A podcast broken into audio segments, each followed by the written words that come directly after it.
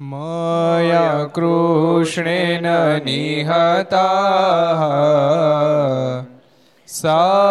सार्जुनेन रणेषु ये प्रवर्त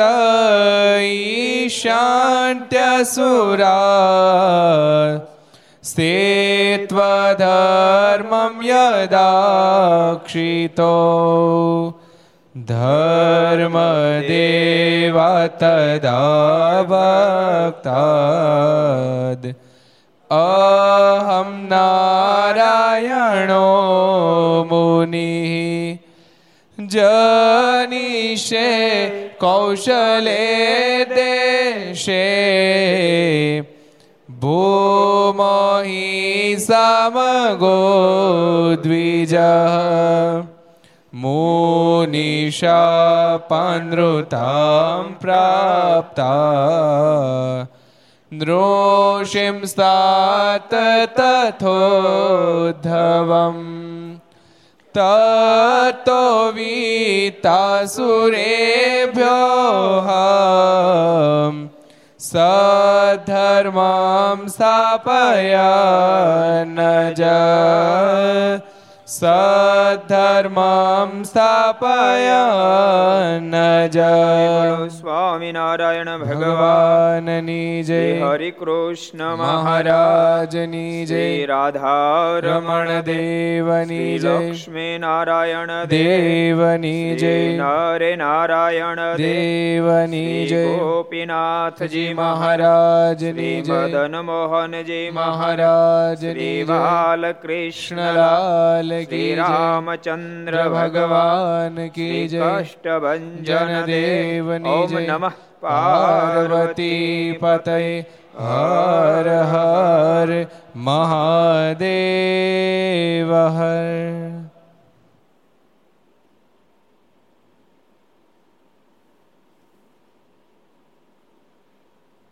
સર્વ ઈષ્ટદેવ ભગવાન શ્રી હિરણા સાનિધ્યમાં તીર્થધામ સરદારના આંગણે વિક્રમ સંત બે હજાર છોતેર અષાઢ દશમ બુધવાર તારીખ પંદર સાત બે હજાર વીસ ઘર સભા અંતર્ગત શ્રી હરિ ચરિત્ર ચિંતામણી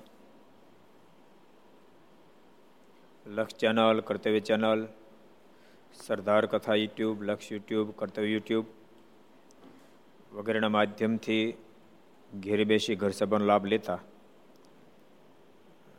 સર્વે ભાવિક ભક્તો જય સ્વામિનારાયણ. જય શ્રી કૃષ્ણ. જય શ્રી જય હિન્દ. જય ભારત. ગઈકાલે આપણે સરસ એક પ્રસંગ વાંચ્યો હતો. કયો પ્રસંગ વાંચ્યો હતો? કયો દીપ? કહો કરાળીના નાનું ભાઈને મહારાજ તેડવા માટે બધા લોકોને અગ્નિ સંસ્કાર કરવા માટે લઈ ગયા હતા. મહારાજે બધાને દર્શન દીધા અને કીધું કે હજી નાનું ભાઈને સત્સંગ સારી સેવા કરે માટે મૂકીને જાય છે. એમ કહીને પાછા મૂકીને જાય. નાનું ભાઈને મહારાજ તેડવા માટે આવ્યા. બધાના મનમાં તું મરી ગયા છે પણ મારે દર્શન આપીને કીધું કે નાનું ભાઈને મૂકી જવા છે, તેડી જવા નથી. મારે આજ્ઞા કરી નાનુભાઈ, તમે ભોજન કરવા મળજો, પાણી પીવા મળજો. બધું સારું થઈ જશે. નાનુભાઈ પણ બધું શરૂ કર્યું અને સાજા થઈ ગઈ પ્રસંગ. ગઈકાલ આપણે વાંચ્યો હતો. વળી એ જ ગામ કરાળીમાં એક જેઠો નામે પાટીદાર હરિજન હતા. જેઠા ભગત કરીને બીજા એક હરિભગત હતા. ઓલ્ડધામમાં અમારી જેઠા ભગત હતા. લંડનમાં. ઓલ્ડધામમાં આનંદ સ્વામી પંદર વર્ષ પહેલા ગયા ને, દિનેશભાઈ ચોથાણી પારાયણ. બે સેશન હાલે સવારની કથા પૂરી કરી અને પછી અમે તમારા કામ બધા લઈ ગયા હોય. જેઠા ભગત આવ્યા. એ બીજું કાંઈ ન કર્યું. અહીં છે ને ચેનલ બધી ફેરવી નાખી. કોઈની ચેનલમાં કાંઈ આપી દીધું, કોઈની ચેનલમાં કાંઈ આપી દીધું. અને એમ સીધી કથા કરવા ગયા, પણ સેટિંગ જ થાય નહીં. એ તો કેમ સેટિંગ થતું? પછી પૂજારી દાદાએ પૂછ્યું, ઓલા, જેઠાલાલ આવ્યા હતા એમ કે, તો એ આવ્યા હતા તો સેટિંગ નહીં થાય હવે.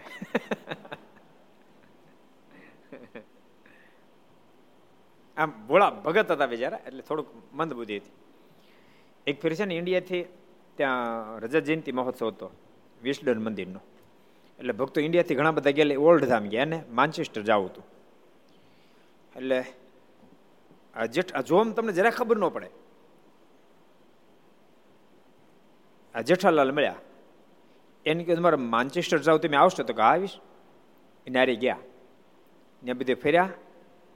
પછી કે હવે આપણે ઓલ્ડ ધામ કેવી જાવ તો કે એ મને ખબર નથી કે.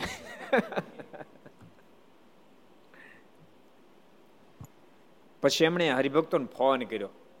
એ કે અમે અહીં માન્ચેસ્ટર તો પહોંચી ગયા, પણ હવે ઓલ્ધામ કેમ આવું એ ખબર પડતી નથી. તો તમે અજાણ માણસો કોઈ માણસ ન લઈ જાઓ જી. તો કે અમે લઈ તો ગયા છીએ.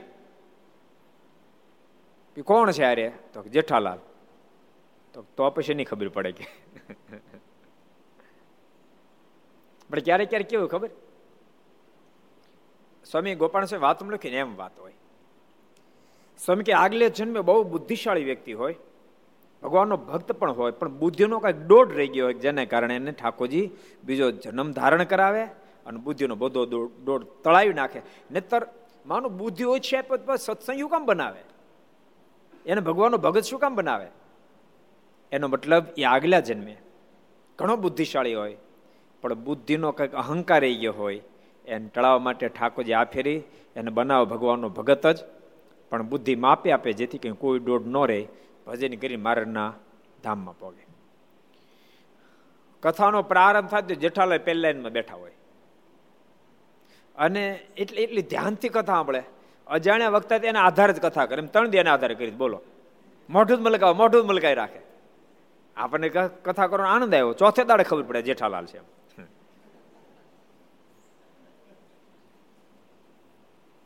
એટલે ઠાકોરજી ક્યારેક ક્યારેક એવું બધું ગોઠવે. જીવના શરીરને માટે. અહીંયા જેઠાલાલ છે. એ પાટીદાર હતા. તેને મંદવાડા આવ્યો ને દેહ પડવાનો સમય થયો. ને મુખે બોલવાનું બંધ થયું. ત્યારે કેટલાક લોકોએ કહેવા માંડ્યું છે, આને તો ભૂત વળગ્યું છે.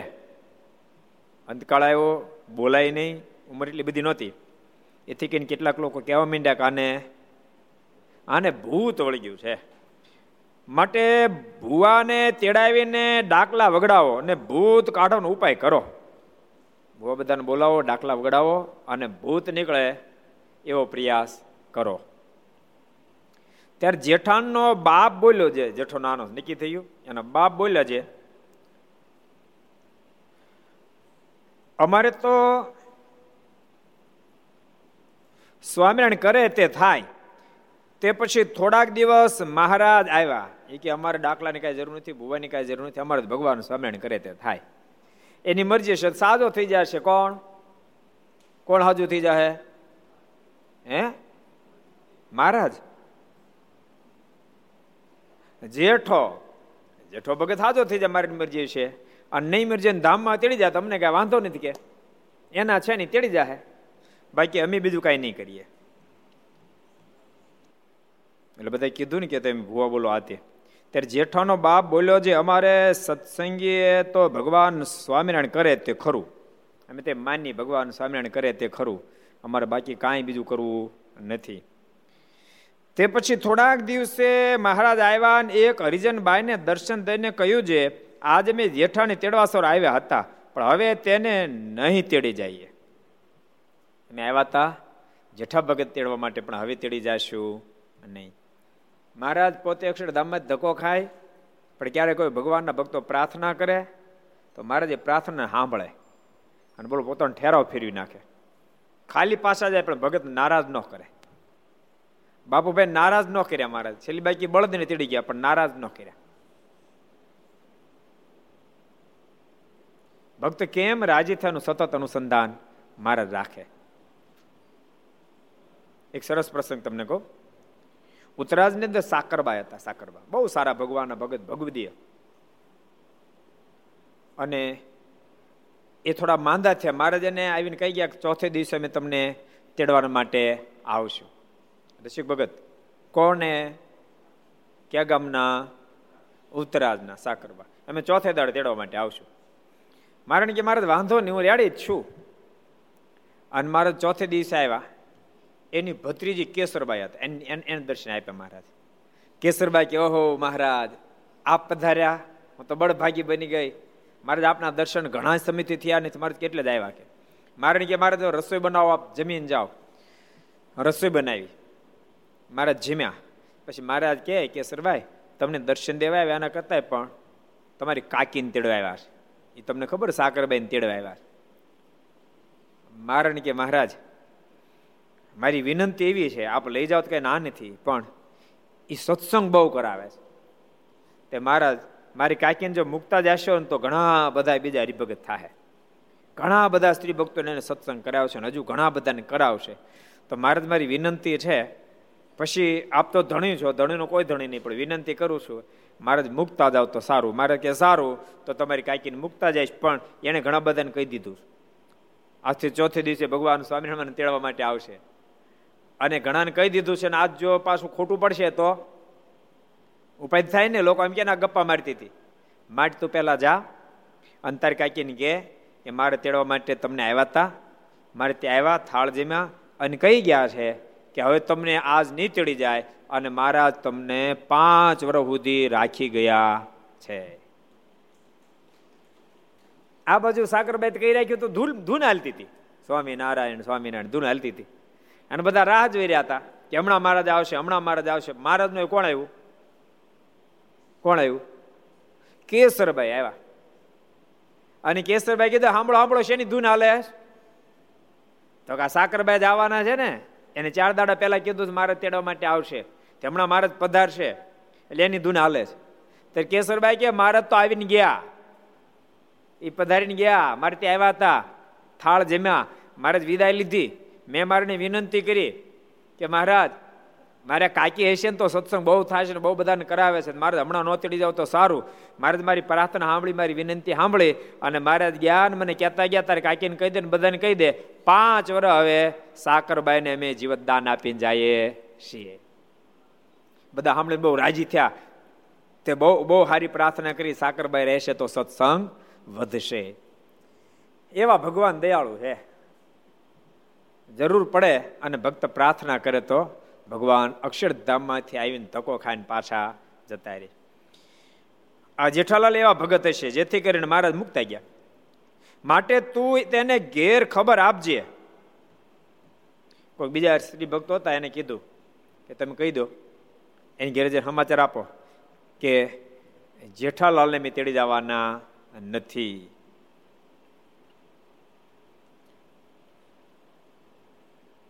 આજે મેં જેઠાણ તેડવા સર આવ્યા હતા, પણ હવે તેને તેડી જવાના નથી. માટે તું તેને ઘેર ખબર આપજે ને આ અમે તેનું એંધાણ આપીએ છીએ. જે આ કંકુ છે, તેનો ચાંદલો તું જેઠાને કરજે, એટલે તુરંત બેઠો થશે. મારે કે તેડી જવા નથી. જેઠો અત્યારે બે શુદ્ધમાં સૂતો છે, કોમામાં છે, એને જઈને આ કંકુનો ચાંદલો કરજે. પહેલાં તું કહેજે કે મારે આવી રીતે મને કહી ગયા છે, અને હવે મારે તેડી જવા નથી. ઓલા લોકો તરત માનશે તો નહીં. એ વખતે તને કપાળ, તું કહેજે, હમણાં કપાળમાં ચાંદલો કરો તરત જેઠાલાલ બેઠા છે સાચી વાત? બધા આ પાડે પછી ચાંદલો કરીએ કપાળમાં. એટલે એ હરિજનભાઈ મારા, મારીની આજ્ઞા પ્રમાણે આવી અને બધી વાત કરી કે તમે જેઠાલાલની પાછળ કાંઈ, બીજી કાંઈ જરૂર નથી જેઠાલાલ મૃત્યુ પામવાનું નથી, બીજાના સગા સંબંધીમાં કેટલાક મારીની નિષ્ઠા છે ને કેટલાક નહીં હોય, એ બધા કે મરી જવાનો છે ને આ આવે જો ને છેલ્લા ડસકા લે હવે આ જીવતો હશે. ત્યારે બાએ કીધું, ભલે છેલ્લા ડસકાલી હમણાં મળશે શ્વાસ લેવા.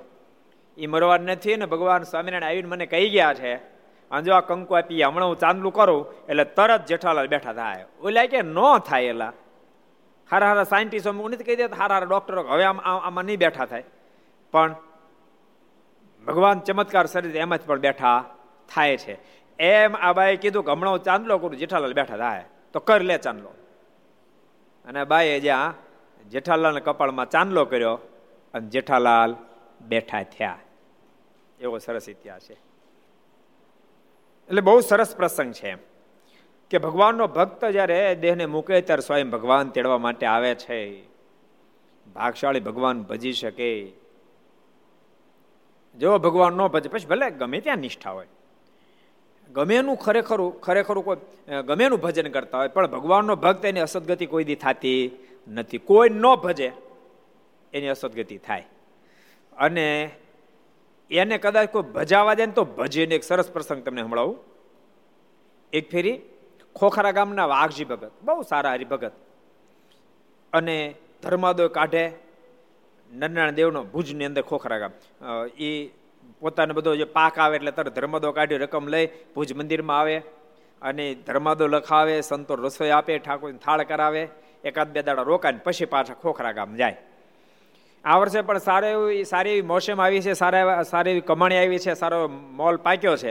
એટલે એનો ભાગ લઈ અને ભુજ મંદિરે આવ્યા તે બધું જમા કરાવ્યું સંતો રસોઈ આપી, એક બે દાડા રોકાણા. સંતો બધા રાજી કરીને ફરીને પાછ ખોખરા ગામ જતા હતા.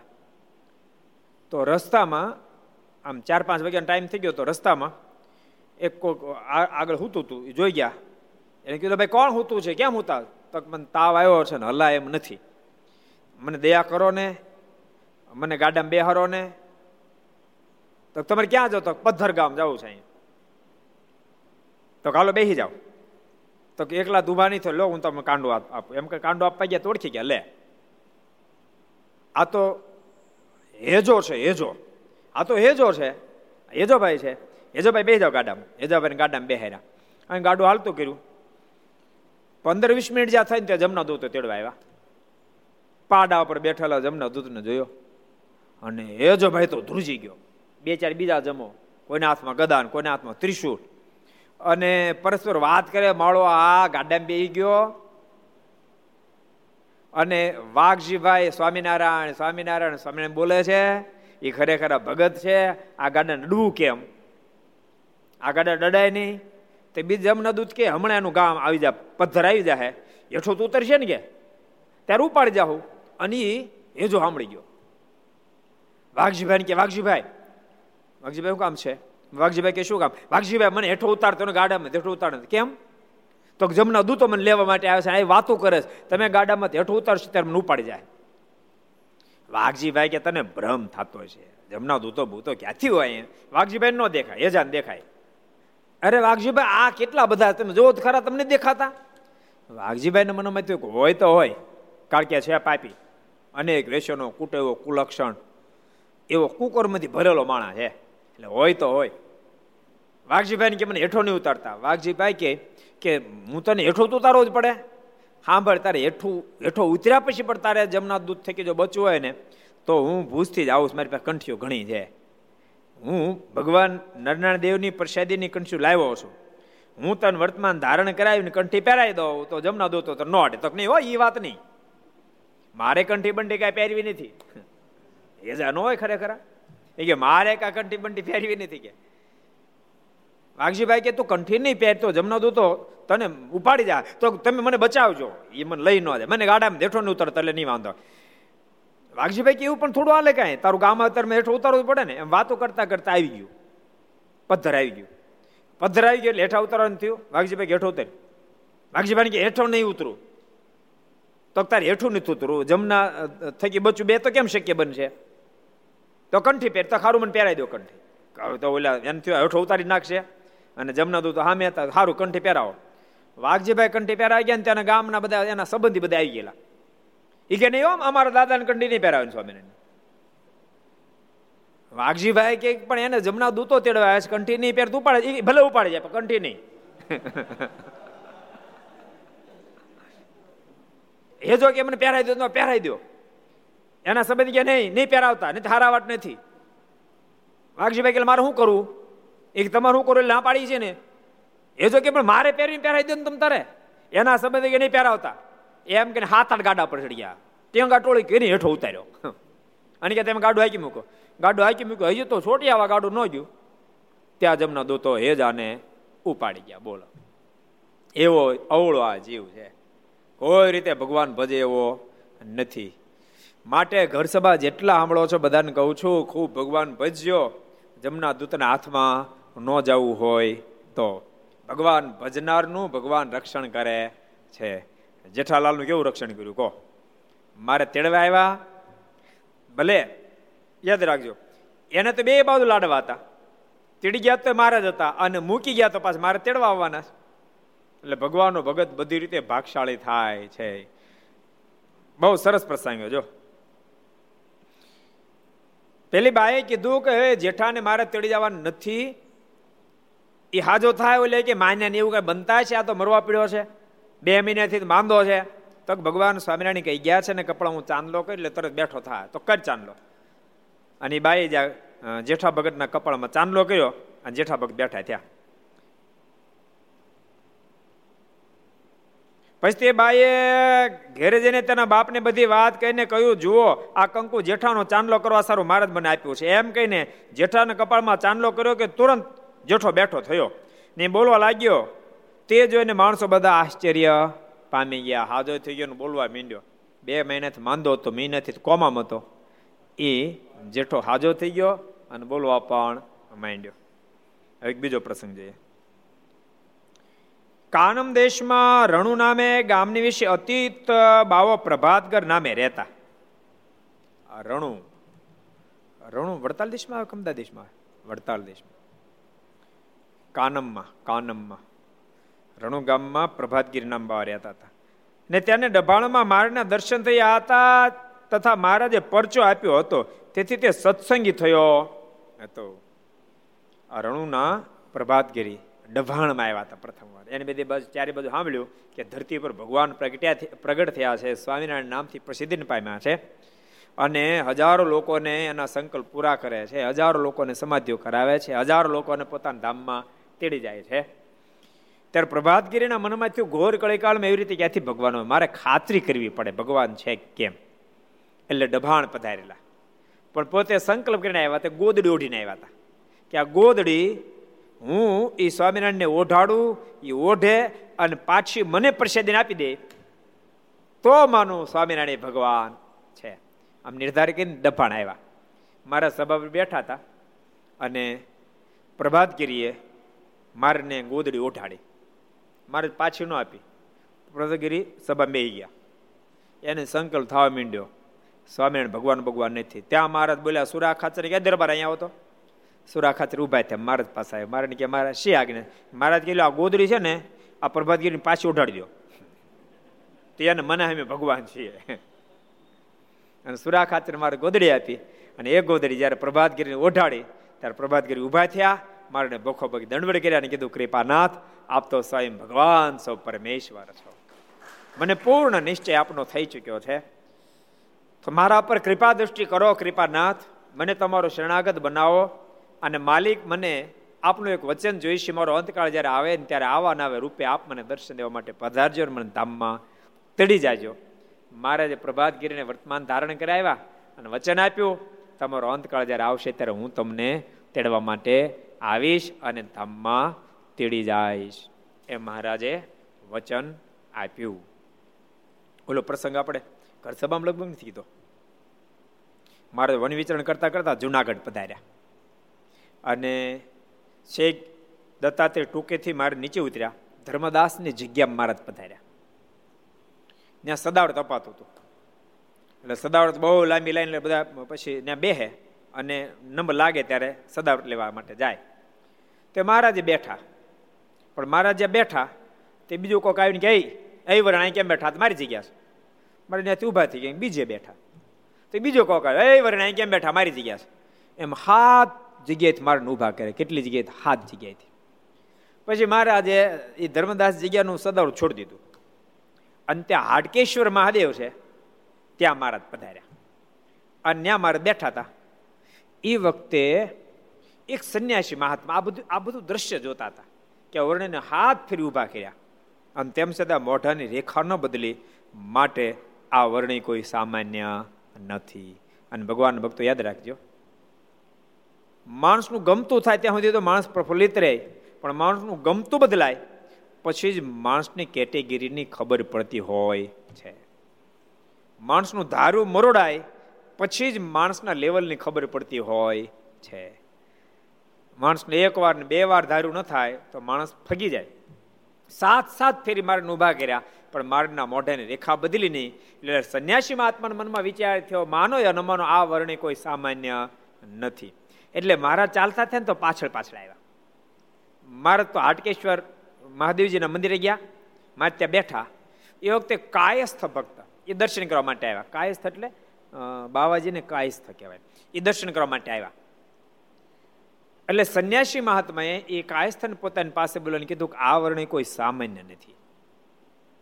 મેં જે મારી સગી આંખે જોઈ કહું છું, આ વર્ણ કોઈ સામાન્ય નથી. એ ભૂખ્યા છે. કારણ કે સદાવર્તમાં તો કાંઈ મળ્યું નહીં એ ભૂખ્યા છે. અમને રાજી કર્યા જેવા છે. તમારે ઘેર જો રસોઈ બનાવીને આને જમાડો, તો ભગવાન રાજી બહુ થાય. એક મહાપુરુષનો ભાવ, રાજી બહુ થાય. એટલે કાયસ્થ આપણો મુમુક્ષ આત્મા એ કે વાંધો નહીં, ઘેરે ગયા શિરોન પૂરી બનાવી આવ્યા. અને શીરો પૂરી લાવીને મારને આપ્યું. લેવરને જમો. મારે શીરો પૂરી થોડુંક જમ્યા. અને થોડું જમી થોડીક પ્રસાદ એક કાયસ્થને આપીને થોડીક પ્રસાદ પેલા મહાત્માને આપી, સંન્યાસી મહાત્માને આપી. પણ સંન્યાસી મહાત્માએ પેલા કાયસ્થ ભક્ત, કાયસ્થ ભક્તે જેને મોઢામાં બુકડો મૂક્યો એને દિવ્ય સ્વરૂપ મારના દર્શન થયા. અને પેલા સંન્યાસી મહાત્માએ પણ જ્યાં શિરો મોઢા મૂક્યો, તો એને પણ મારના સ્વરૂપમાં દિવ્ય દર્શન થયા. અને મનમાંથી ઓહો આ તો સ્વયં પરમેશ્વર છે. એટલે મારીને આગળ હાથ જોડ્યા અને કીધું, કૃપાનાથ મારા પર રાજી રહેજો. મહારાજ કહે કે તમે આ કાયસ્થ ભક્ત, કાયસ્થ ભક્તને પ્રેરણા કરી અમને જમાડ્યા. માટે કાયસ્થ ભક્ત રૂપે મેં રાજી થયા છે ને તમારી ઉપર રાજી થયા. કાંઈક માગો તમે માગો એ આપીએ. ત્યારે મહારાજને પેલા સંન્યાસી મહાત્મા કહે, આપણી પાસે એ માગું છું. આજે આપે મને શિરોપુરી જમાડ્યા. એ મારો અંતકાળ જ્યારે આવે, ત્યારે મને શિરોપુરી જમાડી અને તમારા ધામમાં તેડી જાય મહારાજ કે તથા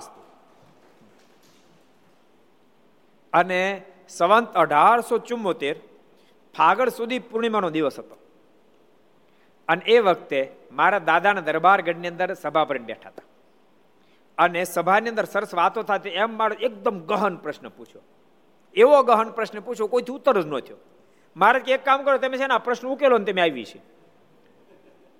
એમ કહીને મારે મુકુંદ બ્રહ્મચારી કે હારી લો તો મસાલો આપણે આગળ જવું છે. એમ કરી અને મારે ત્યાંથી ઉપડ્યા મુકુંદ મુકુંદ બ્રહ્મચારી સાથે મુખ્ય દરવાજે ગયા.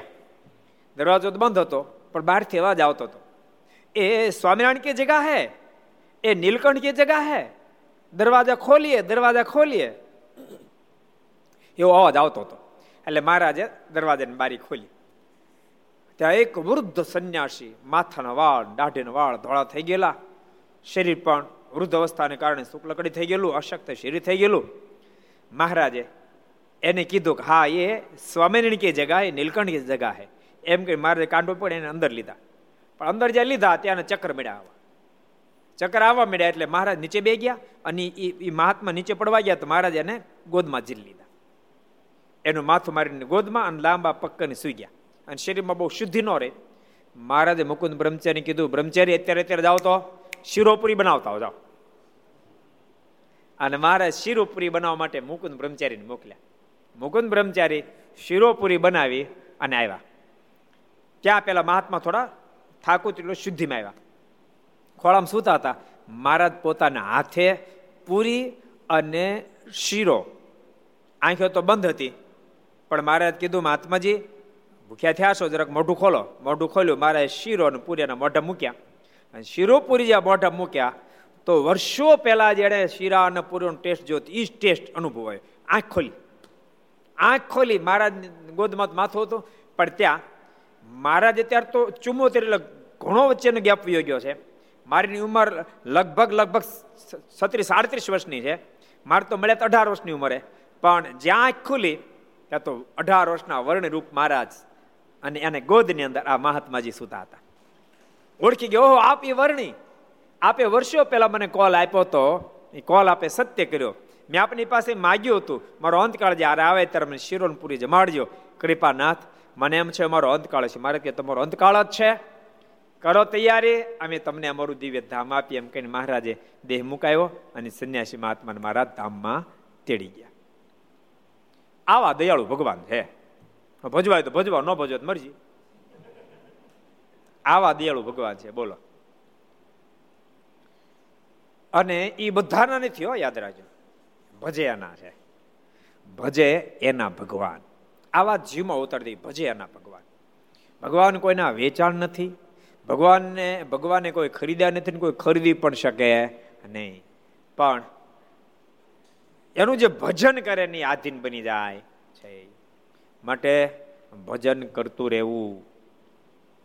સમજાય છે? શું નામ છે? હે? સર્વમંગલ ભગત. ભજન કરતા રહેજો બરાબર. બાપાની સેવા ખૂબ કરજો કૃષ્ણ બાપાની સેવા કરે, ગજબ. એન ખુશાલ ભગત બે. ખરેખર ભગવાનના ભક્તનો આપણને મહિમા છે. એ આવા ટાઈમે જ ખબર પડે. બાપાને મોટી ઉંમર છે. બાપાનો કેફે એવો પણ? ભગવાન સ્વામિનારાયણનો કેફ એવો આખી જિંદગી ભજન કર્યું, અત્યારે દેખાય, બોલો. અત્યારે દેખાય. કારણ કે આખી જિંદગી ભજન કરવું ફળ છેલ્લે મળે. એની એની મોજમાં જ્યારે ત્યારે બાપા વંશમાં જે બોલતા હોય, તમને એમ થાય કે જાણે અત્યારે પોતે અક્ષરધામમાં જ બેઠા છે. એટલા કેફમાં બોલતા હોય. અને ભક્તો, જીવાત્માને દુનિયાના બધા કેપ એક દાડો છોડીને જવું પડે. છે. એ માવાનો હોય તો ભલે, બીડીનો હોય તો ભલે, તમાકુનો હોય તોય ભલે, દારૂનો હોય તોય ભલે, મોસફીન સરસ પોસાય તે કેફ હોય બધા છોડીને જવા પડે. આ કેફ કરતા બીજા મોટા કેફ છે, તમને ખબર? મોટા બંગલાનો કેફ હોય, મોટા જાગીરદારનો કેફ હોય, મોટા બિઝનેસનો કેફ હોય, મોટી ફેક્ટરીનો કેફ હોય, ઓડી કે મર્સિડીઝ ગાડીઓનો કેફ હોય, આ બધા કેફ છોડીને જવું પડે છે. વિદવત્તાનો કેફ હોય. હું તો ગ્રેજ્યુએટ છું, ડબલ ગ્રેજ્યુએટ છું. હું તો વેદાંત આચાર્ય છું, હું તો શાસ્ત્રી છું, વ્યાકરણ આચાર્ય છું તો વક્તા છું, સંગીતકાર છું, ગાયક છું. આ બધા જ કેફ છોડીને જવું પડે છે. એ કે કેફ ભેળા આવતા નથી, પણ જેને પરમાત્માનો કેફ હોય કે ભેળો ભેળો આવે છે ને કેફ જ એને તેડી જાય છે. એ કેફ એને તેડી અને પરમાત્માનું ચણારવિંદ એને સ્વાપી દે છે. માટે ભગવાનના ભક્તોએ ભગવાનના કેફમાં જીવવું ખૂબ મારનું ભજન કરવું. એ કેફ જ સાચો કેફ છે. એ વિના મહારાજ કે, બાકીના બધા કેફ કેવા છે? મારે સરસ દૃષ્ટતા આપ્યું. મહારાજ કે કે મીણ પાયેલો દોરો હોય ને એ ચોમાસામાં શિયાળામાં કડક રહે, પણ ઉનાળામાં ઢીલો પડ્યા રહે નહીં. એમ દુનિયાના બધા જ કેફ હોય. પણ જેને ભગવાનનો કેફ નથી, મીણ પાયેલ દોરા જેવો કેફ છે. એક દાડો ઢીલો પડશે પડશે ને પડશે. અને જેને ભગવાનનો કેફ હોય એ સોનાના દોરા જેવો એ છ ઋતુમાં એક સરખો રહે. કેટલા વચનામું છે? કોણ કે છે? કોણ કે છે? કયો સર્વમંગલ ભગત તમે જ કહી દો, હાલો. અંત્યનું એકવીસમું વચનામૃત છે. એટલે ભગવાનનો જેને કેફ છે એને અખંડ એવો ને એવો રહી શકે છે. માટે ભગવાનના ભક્તોએ ભગવાનના કેફમાં જીવન જીવવું. પરમાત્માનું ભજન કર્યું, પરમાત્માને આરાધના કરી હોય તો છેલ્લે એનો બેડો પાર થઈ જાય. અને પરમાત્મા તો બહુ દયાળુ, કેવા દયાળુ? પ્રભાતગીરીને એક તો જો ગોદડી પાસે આપી દીધી, પોતે તો રાખી નહીં. ગોદડી પાસે આપી દીધી ને પાછું વચન આપ્યું. ભક્તો જે રણુ ગયા છે ને ખબર હશે? આ ગોદડી આજે પણ પ્રભાતગીરી એમના આશ્રમની અંદર આ ગોદડી રાખી મૂકવામાં આવેલી છે. આજે પણ એ ગોદડી ત્યાં મોજૂદ દર્શન આપે છે.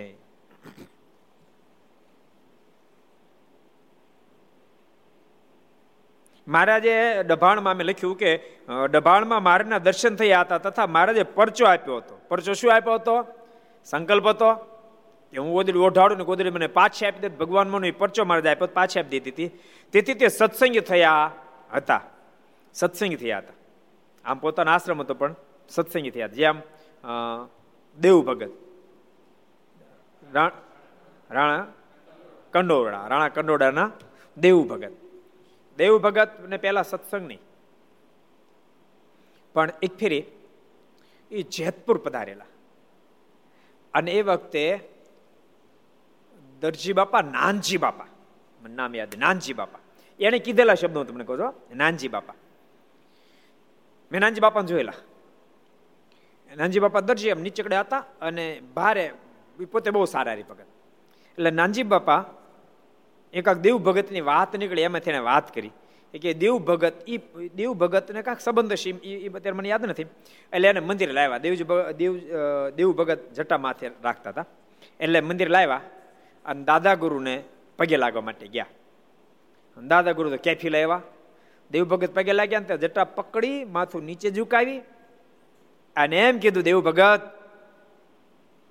ભગવાન સ્વામિનારાયણ ધરતી પર અનંત આત્માનું કલ્યાણ કરવા માટે પધાર્યા છે. એનું ભજન કરજો બેડો પાર થઈ જાય અને દેવ ભગત એ શબ્દને જીવમાં ઉતારી લીધા અને એવા ઉતાર્યા. બહુ ભજન કર્યું. મારું ખૂબ ભજન કર્યું. એને પોતે જ ભજન કર્યું. હજારો ભક્તો પાસે ભગવાન સ્વામિનારાયણનું ભજન કરાયું. અને દરેક બારસ, દરેક પૂનમ જુનાગઢ રાધારમણ દેવને ત્યાં દેવ ભગતની રસોઈ હોય. વર્ષમાં ચાલી ચાલી રસોઈઓ આપે. અને બ્રાહ્મણોને પણ ખૂબ રાજી કર્યા. બ્રહ્મ, બ્રાહ્મણ પ્રેમી હતા એટલે એને પણ ખૂબ રાજી કર્યા. અને ભજન મારનું ખૂબ કર્યું. અને હજારો ભક્તોના સંકલ્પ પણ પૂરા કર્યા. એવા વચન સિદ્ધ પુરુષ પોતે દેવ ભગત થયા. એનો આશ્રમ એમનેમ છે, પણ ભજન ભગવાન સ્વામિનારાયણનું કરાયું. અને એની સ્મૃતિમાં બે વર્ષ પહેલા આપણી એના ગામમાં બહુ મોટું આયોજન કર્યું હતું, એમના જે શિષ્યગણ બધા હતા. એ બધા પણ કેવા નિષ્કામ ભક્તો બધા, શિષ્યો કેવા નિષ્કામ ખબર? કંકોત્રીમાં કોઈનું નામ નહીં, કોઈ એક પણ યજમાનનું નામ નહીં, બોલો. ખાલી દેવ ભગતનું શિષ્ય મંડળ બીજું કાંઈ નહીં. એવા બધા ભક્તો છે. અત્યારે બધા ખૂબ ભક્તો, ખૂબ નિષ્ઠાવાળા, ખૂબ ભગવાનનું ભજન કરે છે. એટલે, પ્રભાતગીરીજીના આશ્રમની અંદર આજે પણ ભગવાન સ્વામિનારાયણ આપેલી ગોદડી છે. ને તેને મહારાજ વચન આપેલ જે અંતકાળે હું તમને તેડવા આવીશ, તે દાડે દબાણમાં વચન આપ્યું હતું. તમારો અંતકાળ આવશે હું તેડવા માટે આવીશ. ને તે પ્રભાતગર લોકમાં પ્રસિદ્ધ ને વડોદરા સરકારના માન્યતા હતા. બહુ મોટું નામ હતું. લોકમાં પ્રસિદ્ધ હતા વડોદરા સરકારના માન્યતા હતા. તે બાવાને તે બાવાજીને અંતકાળે શ્રીજી મહારાજ વિમાન લઈને તેડવા આવ્યા. ત્યારે મઠમાં પ્રકાશ થયો અને તે વખતે મહારાજે પોતે વચન આપ્યું હતું. તે પ્રમાણે તે બાવાજીને ડોકમાં હાર નાખ્યો ને તેને વિમાનમાં બેસાડીને તેડી ગયા. મહારાજ કીધું તે પ્રમાણે પધાર્યા, ડોકમાં પુષ્પનો હાર પહેરાયો મહારાજ ધામમાં તેડી ગયા. મહારાજ વચન જેને જેને આપ્યા, એ તમામ વચનને મહારાજે પૂરા કરે એક સરસ પ્રસંગ તમને કહું. તમે સાંભળ્યો હશે કદાચ. એક દાડો મારા દાદાના દરબારમાં બેઠા હતા. બહુ મોટી સભા પર બેઠા હતા. અને ઓચિંતા મહારાજ કે તૈયારી કરો પૂજ્યની તૈયારી કરો. અમારે એક ભગત આવે છે કે, એના વધામણા કરવા. હાલો એનું હામયું કરીને જઈએ. બધા વિચાર કરવા માંડ્યા, મહારાજ કોના હામયની વાત કરે છે? કોણ ભગત આવે છે? દાદા, તૈયારી કરો, લાડુબા જીવબા બધા તૈયારી કરો. એમ જે વાત કરતા હતા કેશરમી આવ્યા. અને મારે દંડ કર્યો મેળ્યા મહારાજ, હામે જઈને ભેટ્યા. સાબાશ કેસરમિયા સાબાશ કેસરમિયા એટલે કોઈક પૂછ્યું, મહારાજ, આટલા બધા રાજી કેમ થયા કેસર મિયા ઉપર? આટલા તો કદી રાજી જોયા નથી. મહારાજ કે કેસર મિયાએ અત્યારે ક્યાં લાજ રાખી હતી? વઢવાણ વઢવાણ. વઢવાણની અંદર ભાણજી મહેતા હતા. એ, એને ખૂબ દ્વેષીલા મારને ખૂબ દ્વેષીલા એક માણસ એને કીધું કે, તું સ્વામિનારાયણ ગાળી દેતો કે? અને એ વખતે કેશવીને ઊભા હતા. એ કે, ખબરદાર તે ગાળી દીધી છે. એક શબ્દ ઘસો તો બોલીશ નહીં. એટલે ભાણજી મહેતા કે, હું કહું છું હું દીવાન છું દે. બોલ સ્વામિનારાયણ વાકો તો ન બોલતો બોલતો ને હારા વાત નથી. પણ બોલે ભી મારી, ગાળતો નથી, પણ જરાક વાંકું બોલ્યા. વાંકું બોલ્યા ને તે મેન હોતી, મેન કાઢી મેન હોતી તલવાર ઠપકારીને ઓલા ગોથું ખોડાઈ દીધું. અને ભાણજી મહેતાએ એને નેથી કાઢી મૂક્યા. મહારાજ કે, આ અમારો ભગત અમારે માટે ગામનો ત્યાગ કરીને આવે છે. એમ કહીને મહારાજ ભેટ્યા. મહારાજની બધી વ્યવસ્થા કરાવી. અને પછી મહારાજ કહે કે સરજી, અમે તમારા પર રાજી થયા. માગો તમે જે માગો આપીએ. ત્યારે મહારાજ કે, મહારાજ મારું કલ્યાણ કરજો અને મારી મારા પરિવારમાં જે જે જન્મે મહારાજ બધાનું કલ્યાણ કરજો. મારી પેઢીમાં જે જે આવે બધાનું કલ્યાણ કરજો. મહારાજ કે કેસરમિયા તમારું કલ્યાણ, તમારી પેઢીમાં જે જન્મે એનું કલ્યાણ, તમારીના પશુ હશે, પક્ષી હશે, તો એનું પણ અમે કલ્યાણ કહીશું જાઓ અમારું તમને વચન છે.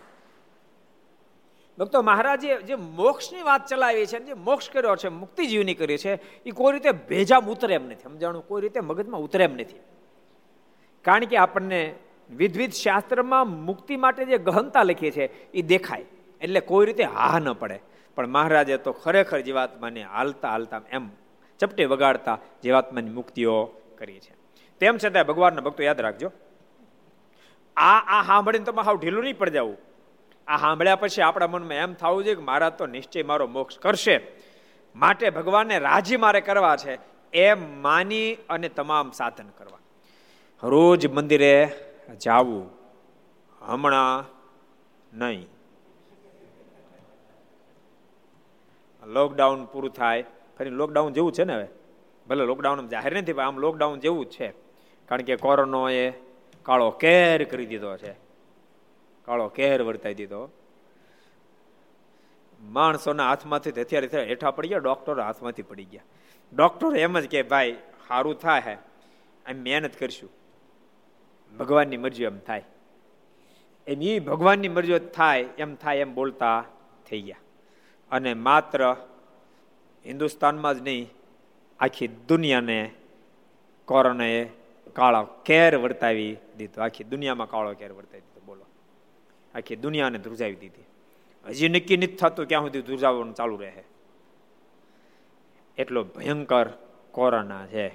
માટે ભગવાનના ભક્તો ઠાકોરજી રક્ષા કરે, પણ આપણે આપણી રીતે સાવધાન બધા રહેજો અને મારું ખૂબ ભજન કરજો. કદાચ આયુષ્ય આવી રહ્યું હોય, બની શકે. આયુષ્ય આવી રહ્યું અને કોરોના નિમિત્ત બને. દેહ છૂટે. પણ ભગવાનના ભક્તો ભજન કર્યું છે તો ભજન કામ લાગશે.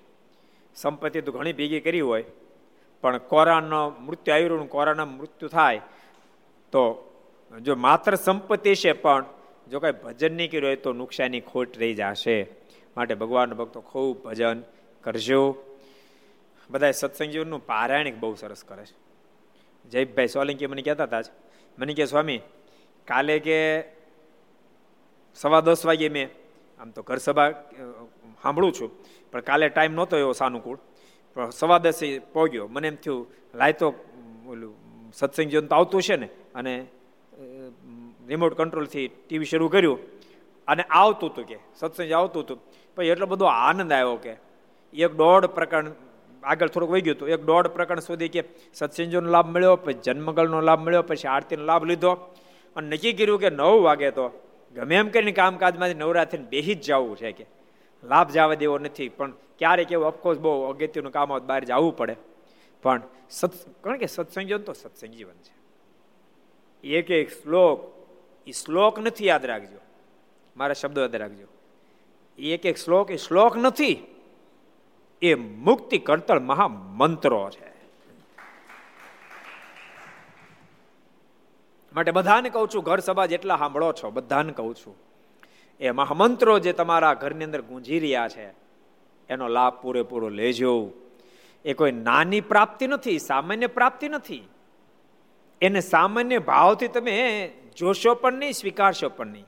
એ મહાપ્રાપ્તિ છે. આ લોકની તો પ્રાપ્તિ ઘણા પ્રકારે થતી હોય, પણ આ તો મહામુક્તિ દેનાર પ્રાપ્તિ છે. માટે બધા ભગવાનના ભક્તો, નતર અમુકમાં હું વિચારે, હવે એ શ્લોક આપણને સમજાય નહીં. ઘર સભા પૂરી થાય પૂરું કરે. અને પછી પાછા બેઠા બેઠા ગપ્પા મારે. એવું ભૂલ, એવી ભૂલ નહીં કરશો. જ્યાં સુધી આ સત્સંગીઓ ચાલે, ત્યાં સુધી અગિયાર વાગ્યા સુધી ચાલે છે. અગિયાર અગિયાર વાગ્યા પહેલા કોઈ હવે સૂતું નથી. શહેરમાં તો સૂતા જ નથી. અને કોરોનામાં તો પેછું કેટલું ખૂવે હુઈ હુઈને થાક્યા છે? અને માણસ થાકવાની પ્રકૃતિ વાળો છે. તમે જો માણસ ઓલો મોસમનું કામ કરતો હોય ને તો નીંદ તો વાકર એટલે નીંદવું પડે ને ઊભો આ થાય કે એમ કે. એને ઊભો થાય ને થોડો થાક ઉતર્યો એમ લાગે. પણ ઘણા ઘણાને થડે આખો દી ઊભું રહેવું પડે. દુકાનનો થોડો આખો દી ઊભું રહેવું પડે. એને બીજાનો કોઈ ગ્રાહક નો તે બે આવવાનો ટાઈમ થતા, આ થાય ક્યાં? એમ કે, હેઠો બે હીરા ઘસનાર આખો દી બેહવાનું હોય. તો ઘેરા જાય ને ત્યારે લાંબો થાય આ થાય કે એમ કે. એમ કે, થોડો લાંબો થાય થાક ઉતરે.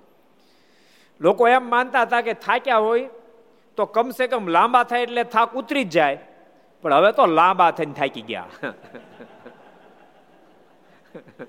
કોરોનાએ તો લાંબા થઈને થકવાડી દીધા. આમે લાંબા કરી દીધા આમે. એટલે રાત્રે કે અગિયાર પેલા આમે નથી સૂતા. અને હવે તો સૂતા જ ન હોય. માટે બધાને કહું છું, અગિયાર વાગ્યા સુધી ઘર સભાનો પૂરો લાભ લેજો. ઘર સભા પૂરી થાય એટલે તરત સત્સંગ જીવન શરૂ થાય છે. એ હોમાત્મક યજ્ઞ એને કરજો. ખરેખર ખૂબ આનંદ થશે. અદ્વિતીય પ્રાપ્તિ છે, કોઈ સામાન્ય પ્રાપ્તિ નથી. એનું અનુસંધાન ભગવાનના ભક્તો રાખજો. એ બધાને ભલામણ કરું છું. આમાં કેવું ખબર છે? એનું એ સત્સંગ, જો આપણે મહિમા ન કહો તો કાઢ નાખ. એ કેવું પડે, સમજાણું? આ એની મહત્તા જે છે, એની ખબર પડવી જોઈએ. મહત્તાની ખબર પડે તો જ કામ થાય. નતર ન થાય. તમે જુઓ ક્યારેક ક્યારેક ગામમાં સરસ મંદિરો હોય અને ઠાકોર સરસ બિરાજતા હોય, પણ કોઈ સંતો ગામમાં ન જાય. બે ત્રણ વર્ષ ન જાય, ગામમાં બે ત્રણ વર્ષ સંતો ન જાય, તો ધીમે ધીમે ધીમે ધીમે કરતા પચાસ હો હો આવતા પચાસ થાય, પચાસમાં પચીસ થાય પાંચ થઈ જાય. ધીમે ધીમે સંતોન જોગ ન થાય, તો ઓછા થાય. હુકામ ઓછા થઈ ગયા? તો કે મંદિરનો મહિમા કેનાર કોઈ ન રહ્યો એટલે ધીમે ધીમે ધીમે કરતા ડિલીટ થઈ જાય. એક એક મંદિર. ડભોવ ને? ડભોવનું મંદિર, બોલો. ડભોવનું મંદિર અદ્ભુતાન સૈન બનાવેલું મંદિર છે. કોનું? અદ્ભુતાન સેન બનાવેલું મંદિર હતું, પણ પછી એ લોકો એમ કહેતા, સાઠ વર્ષથી અમારે કોઈ સંતો નથી આવ્યા. કેટલા વર્ષથી? સાઠ વર્ષથી અમારા ગામમાં કોઈ સંતો આવ્યો એવું મને યાદ નથી. અમારા દાદા એવું કહેતા કે નથી કોઈ આવ્યો. મંદિર બહુ સરસ. આજથી લગભગ દસેક વર્ષ પહેલા, ઘનશ્યામ સ્વામી એણે મને કીધું એ ક્યાંકથી જઈ ચડ્યા? એણે મને કીધું કે સ્વામી, એક ડભોવ ગામ છે અને ત્યાં. એક વાત તમને કહું? જ્ઞાનજીવનદાસ સ્વામી છે ને, એના ગુરુ રાધારમણ સ્વામી, એનું લગભગ જન્મસ્થાની છે ડભો નવાણ ટકા મને એમના બ્રહ્મ સ્વામી લગભગ કીધું હતું કે મારો ગુરુનું ગામ છે ડભો પણ એને ખબર નહીં બીજી. એ ગામની અંદર ઘનશ્યામ સ્વામી કીધું પછી અમે ગયા. મંદિર મંદિર અંદર ગયા. મંદિર હતું, સરસ ઊભું હતું. પણ મંદિરમાં ઘાસ ભર્યું હતું. સાંભળો તમે આખું મંદિર મંદિરમાં ઘાસ ભરી દીધું પૂળા ભરી દીધા હતા. અને નાનું સિંહાસન મૂર્તિ એ કોક સિંહાસન એમ હતું, મૂર્તિ નહોતી. મને તો ત્રાસ થયો રે મહારાજનું મંદિર અને આટલા મોટા સંતનું બનાવેલું મંદિર. આ દિશા? પછી મંદિર તો આમ જીર્ણ હાલતમાં હોય? મેં કીધું, આપણે નવું મંદિર નિર્માણ કરીએ. પાંચ સાત દસ જણા આવ્યા કે તો તો બહુ સારું, તો સત્સંગે થાય. અને પછી આપણે એને કીધું કે વાંધો નહીં, મંદિર વેચી નાખું. ઊભું મંદિર વેચ્યું, એક લાખ સાઠ હજારનું વેચાણું. પછી ખાતમુહૂર્તે કરવા આપણે તારીખ આપીને કાર્ડ છાપ્યું. એમ વળી કોક એને મળી ગયું પાછું. અને ભક્તો આડોળું ભરાવનાર માણસો મળી જાય, કોક મળી ગયું. અને એમ કીધું, આ સરદારના સાધુ મંદિર બાંધે છે, આ વડતાલ દેશ કહેવાય. કારણ કે ઓલા લોકોને તો સંતોનો જોગ હતો નહીં, સત્સંગ જોગ નહોતો, એટલે બિચારા હાથ પડી જાય. આ વડતાલ દેશનું કે આ સરદારના સાધુ છે, એની પાસે મંદિર ન ખરાવાય. તે ત્રણ દાડા બાકી તેને ફોન આવ્યો કે અમારે તમારી પાસે મંદિર નથી કરો. મેં કે વાંધો નહીં તો. અને પછી પાછું છ એક મહિના થયા, બીજે બધી ગયા, પણ કોઈ આ ન પડે. ફરીને ફોન આવ્યો. મને કહે કે, સ્વામી જેવો તમે જ બાંધી દો ને.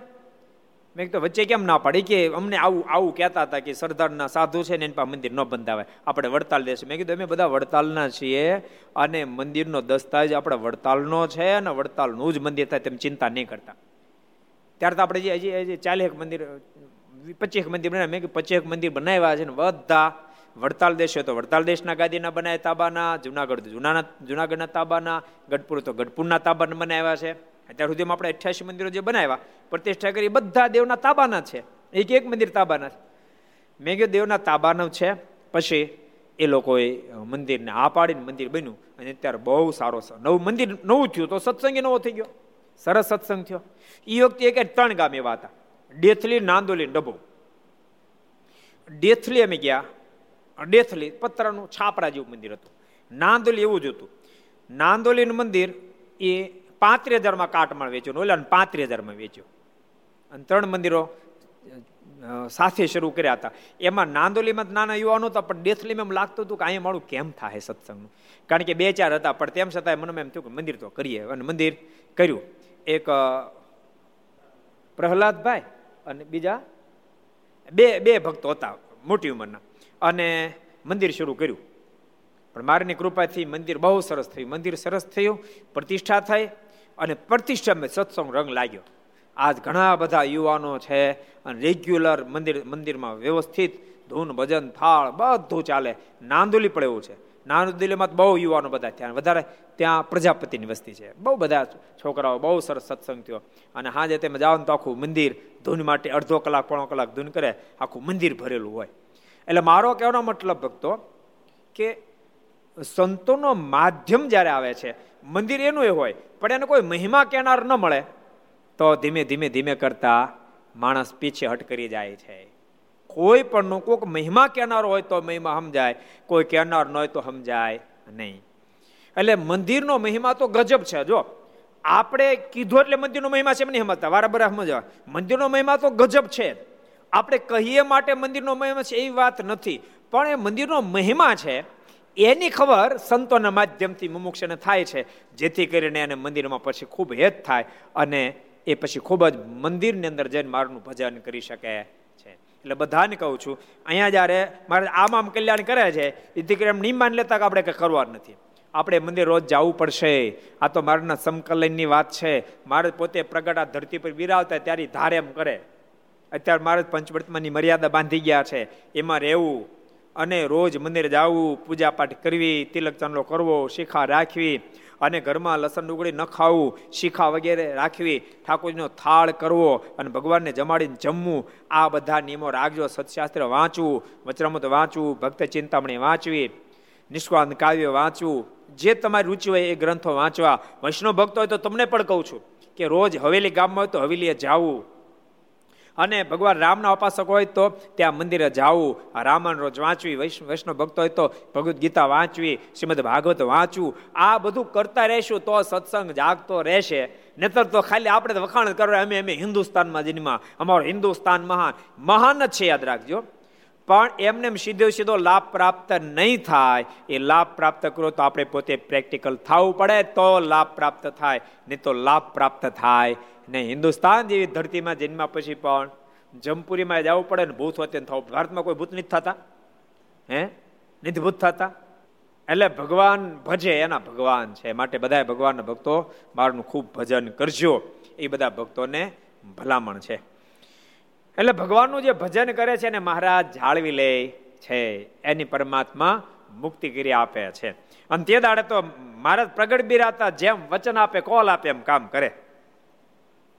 મહારાજ કોલ આપ્યો તો એ પ્રમાણે મહારાજ પ્રભાતગીરી પ્રભાતગીરી બાવાજીને તેડવા માટે પધાર્યા. અને મહારાજ વિમાન લઈને આવ્યા ડોકમાં હાર નાખ્યો ને તેને વિમાનમાં બેસાડીને તેડી ગયા. ત્યારે બાવાજીની ડોકમાં ફૂલનો હાર જોઈને માણસો આશ્ચર્ય પામ્યા ને તે પછી તેના ચેલા ચાલીસ હતા તે સર્વે સત્સંગી થયા. એ પ્રસંગ સાથે આપણે કથાને વિરામ આપશું. એ શબ્દોની સાથે આવો, આપણે પાંચ મિનિટ પ્રાર્થના સાથે ધૂન કરશું. स्वामी नारायण नारायण नारायण स्वामी नारायण नारायण नारायण स्वामी नारायण नारायण नारायण स्वामी नारायण नारायण नारायण स्वामी नारायण स्वामी नारायण स्वामी नारायण स्वामी नारायण स्वामी नारायण નારાયણ સ્વામી નારાયણ સ્વામી નારાયણ સ્વામી નારાયણ સ્વામી નારાયણ નારાયણ નારાયણ સ્વામી નારાયણ નારાયણ નારાયણ સ્વામી નારાયણ નારાયણ નારાયણ સ્વામી નારાયણ નારાયણ નારાયણ સ્વામી નારાયણ સ્વામી નારાયણ નારાયણ સ્વામી નારાયણ સ્વામી નારાયણ સ્વામી નારાયણ સ્વામી નારાયણ સ્વામી નારાયણ સ્વામી નારાયણ સ્વામી નારાયણ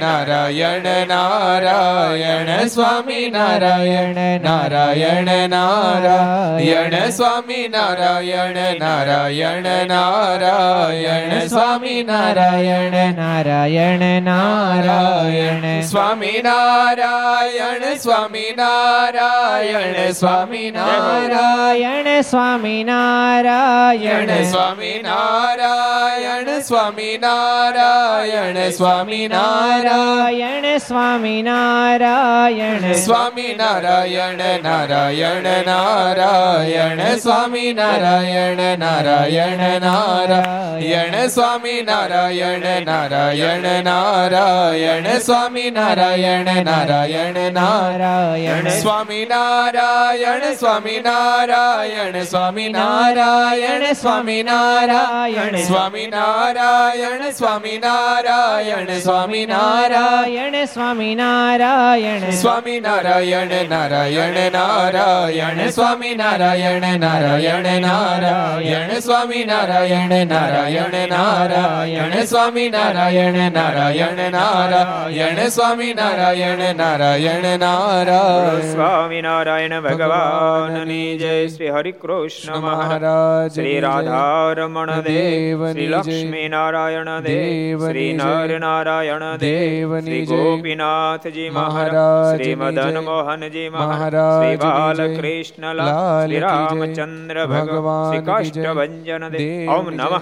પાર્વતી પતય હર હર મહાદેવ હર